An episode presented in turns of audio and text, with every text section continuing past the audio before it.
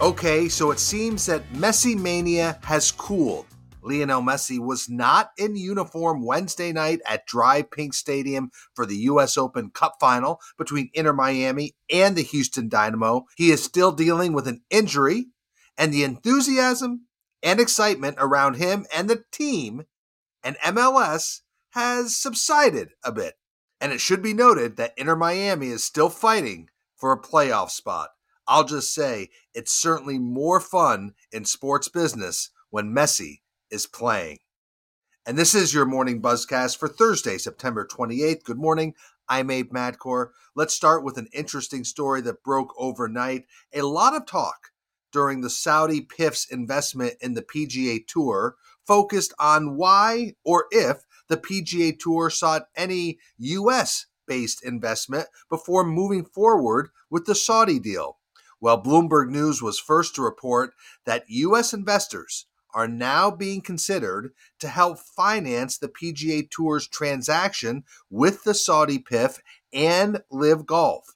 And they hope any such U.S. investment will ease political opposition to the deal. The PGA Tour said it's received unsolicited interest from investors, and the tour will examine these opportunities. One, this doesn't surprise me. There was a lot of talk of a number of US based investors who were interested in this type of deal earlier this year. Two, it's a smart move for the PGA Tour. As we know, there are a lot of politicians and officials concerned about the Saudis having too much influence over the tour with this recent investment. Remember, it was said this deal would close by the end of the year and reports are that while negotiations are intense, they still have a long way to go. So, potential U.S. investment could help get this deal over the finish line, but it seems there's still plenty of work to do.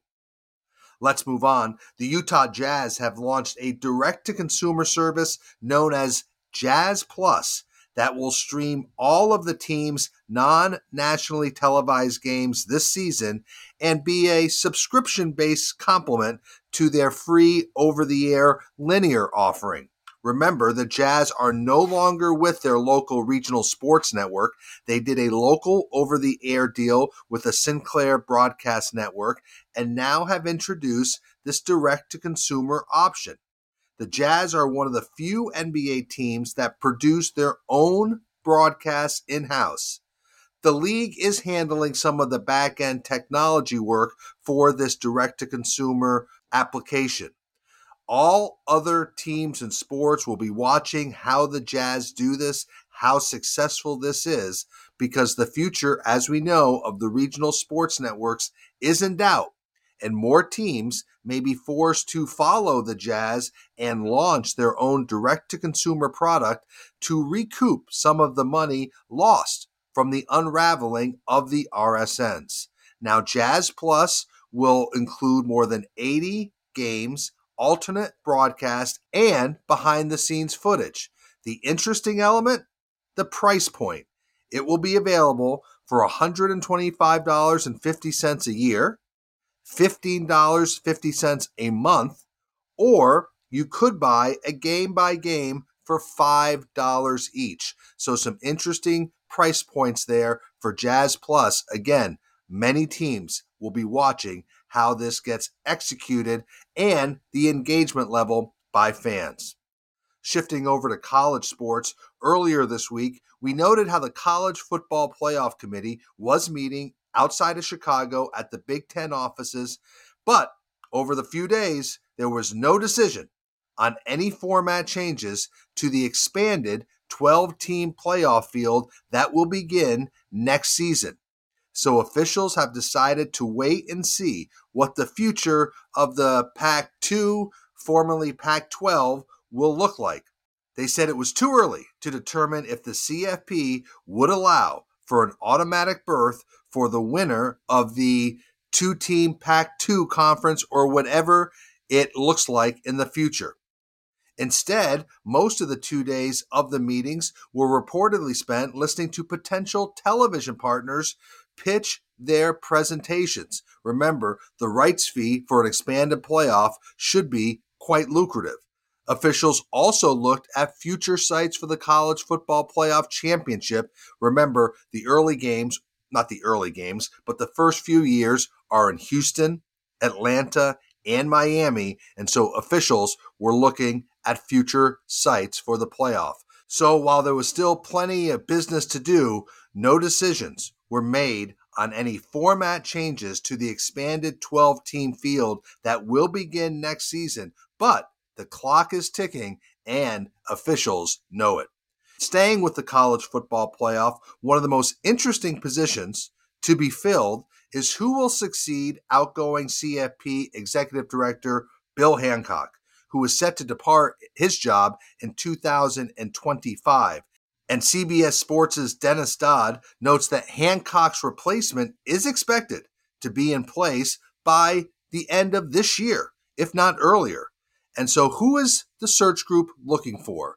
Well, officials said they are looking for someone who can grow the CFP, who can grow the event, scale the event. Uh, think of the CFP on par with the Super Bowl. So there's a lot to do in terms of building events around the CFP, but also this executive would have a big voice in college football. Dodd floats out several potential candidates. Some interesting names that many of you know Steve Bornstein, Alabama's athletic director Greg Byrne was floated, North Carolina's Bubba Cunningham, Fox Sports' Mark Silverman, and Syracuse athletic director John Wildhack, who, of course, has a media background from ESPN, among many other names floated by Dennis Dodds. So, some interesting names, and this is one search we should all be watching. We're going to end the buzzcast around companies and people. First, FIFA is moving more than 100 jobs from its headquarters in Switzerland to Florida. Remember, that's the headquarters for the 2026 World Cup, but this is still a surprise. We're going to have to watch if FIFA continues to move more and more jobs from Switzerland to the United States. FIFA's legal department and its audit, compliance, and risk management teams will move from Zurich to Florida and be in place by next August in the United States. We'll be watching to see if other positions get relocated from Switzerland to the U.S. Also, Oakview Group will move its headquarters to Denver from Los Angeles. Colorado's Economic Development Commission presented Oakview with more than $5 million in job growth tax credits as a inducement to relocate to Colorado. Oakview Group has so far listed more than 30 jobs open in its Denver office. In addition to Denver, Oakview Group has divisions in LA, New York, London, Philadelphia, and Toronto. Now, Oakview Group has a connection to Denver. Its founder, Tim Leiweke, was president of the Denver Nuggets in the early 90s, and Tim Leiweke was a key executive behind the development of the Pepsi Center, which opened in 1999. So there's a real history between Leiweke and Denver. So Oakview Group moving its headquarters from Los Angeles to Denver, Colorado. Brendan Donohue, who's well known in sports business, especially in basketball, will step down as president of the NBA 2K League, a position he has had since 2017. Now, that league has continued to grow. Remember, it was co founded by the NBA and Take Two Interactive. It was really seen as the first uh, official esports league operated by a U.S. sports league. It had 17 teams at launch. It's now up to 25 teams. Many of them are affiliated with NBA teams, but it also has international franchises in Mexico, China, Australia. So it has grown. But we are obviously seeing changes in the esports and the gaming business. And it will be worth keeping an eye on how the NBA continues to see the future of the 2K League. But like I said, Brendan Donohue, well known, well regarded, Prior to running NBA 2K, he served in the NBA's TMBO offices. He also had positions at the New Orleans Hornets, the Milwaukee Bucks, and the Detroit Pistons. And finally, MLB Commissioner Rob Manfred joins SBJ's John Ourand and the New York Post Andrew Marchand in the Marchand and Ourand Sports Media Podcast this week. A half hour interview. The commissioner talks about the future of local media, Apple, Peacock, the future of ESPN, and the future of the Orioles in Baltimore and the A's in Oakland. A lot of ground covered, and it's a good listen. So check it out at sportsbusinessjournal.com or wherever you listen to your podcasts. So that is your morning buzzcast for Thursday, September 28th. I will not be with you tomorrow. Joe Lemire will bring you the buzzcast. I'll be back on Monday. Until then, stay healthy, be good to each other, have a great weekend.